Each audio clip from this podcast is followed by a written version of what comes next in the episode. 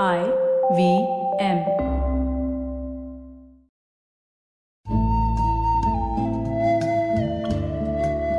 IVM के Hindi travel podcast टेढ़े मेढ़े रास्तों पर आपका स्वागत है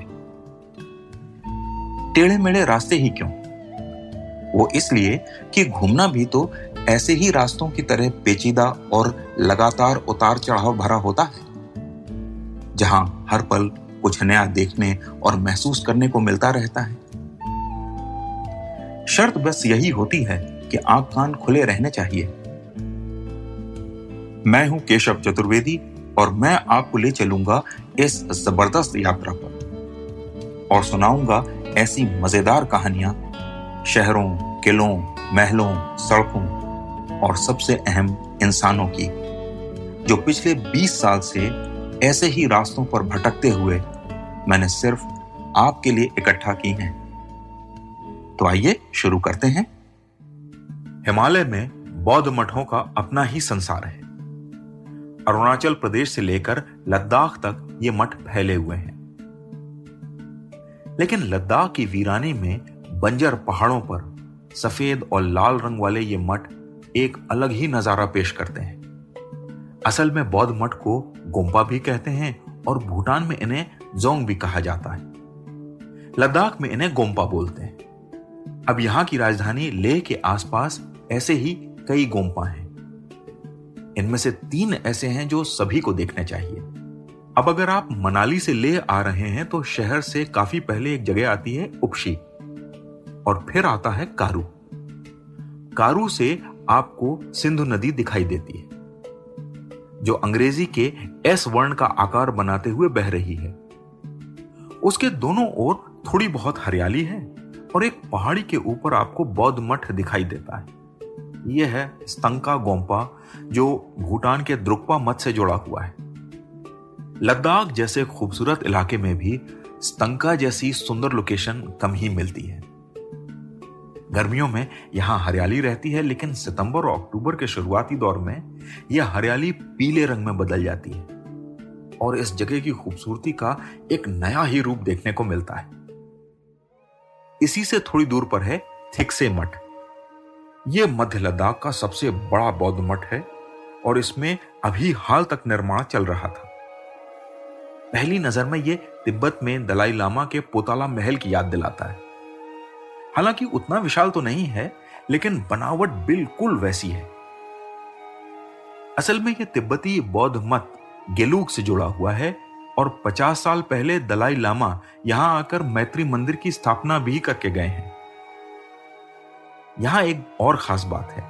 यहाँ महिला भिक्षु भी रहती हैं, उनके रहने की जगह बनवाई गई है और ऐसी महिलाओं की संख्या बहुत बड़ी है।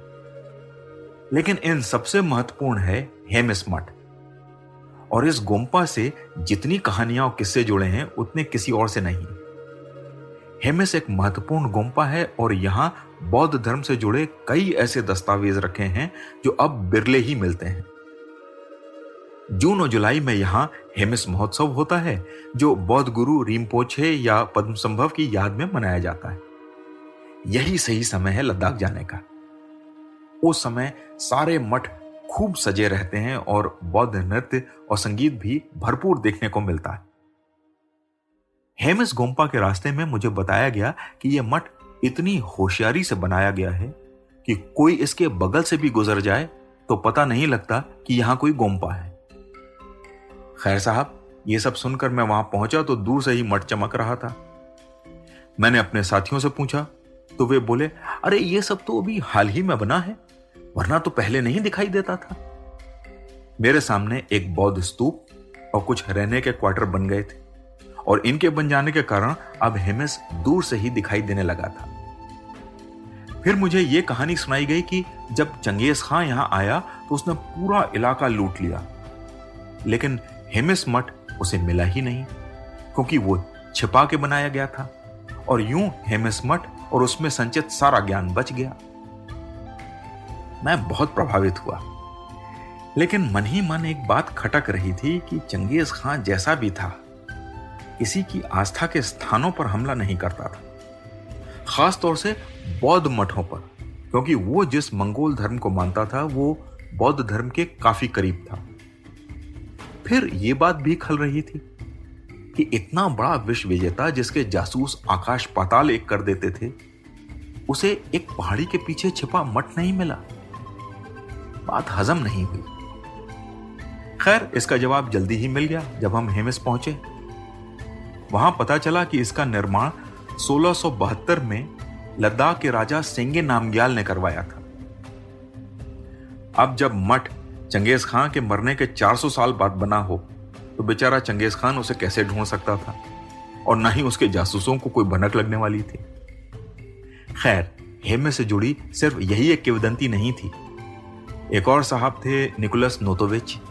ये क्रीमिया के रहने वाले थे और इन्होंने 19वीं शताब्दी के अंत में ये कहकर सनसनी फैला दी कि ईसा मसीह के जीवन के वो जो दस साल हैं, जिनके बारे में कुछ पता नहीं, उस दौरान असल में वे हेमिस में ही थे। लेकिन उनकी मृत्यु के बाद उनके सहयोगी ने बताया कि ये निकोलस के दिमाग की उपज थी और ऐसा कुछ नहीं था। कोरी गप ही सही, फिर भी निकोलस को अपने जीते जी इससे बहुत पैसा और शोहरत मिली। अब मरने के बाद बदनाम हुए तो भी उन्हें क्या फ़र्क पड़ना था? उनके कुछ समय बाद स्वामी अभेदानंद ने भी यही बात कही। लेकिन उन्होंने जिस लद्दाखी अनुवादक के कागज़ दिखाए, वो नोतोविच की किताब की नकल ही थे। और यूँ हेमिस में ईसा के दस साल रहने की कहानी कपोल कल्पना ही साबित हुई। तो आज टेढ़े मेढ़े रास्तों का सफ़र इसी मील के पत्थर पर खत्म होता है। अगली कड़ी में फिर किस्सों के एक नए मोड़ पर मिलेंगे और वहाँ से नए मील के पत्थर तक साथ चलेंगे।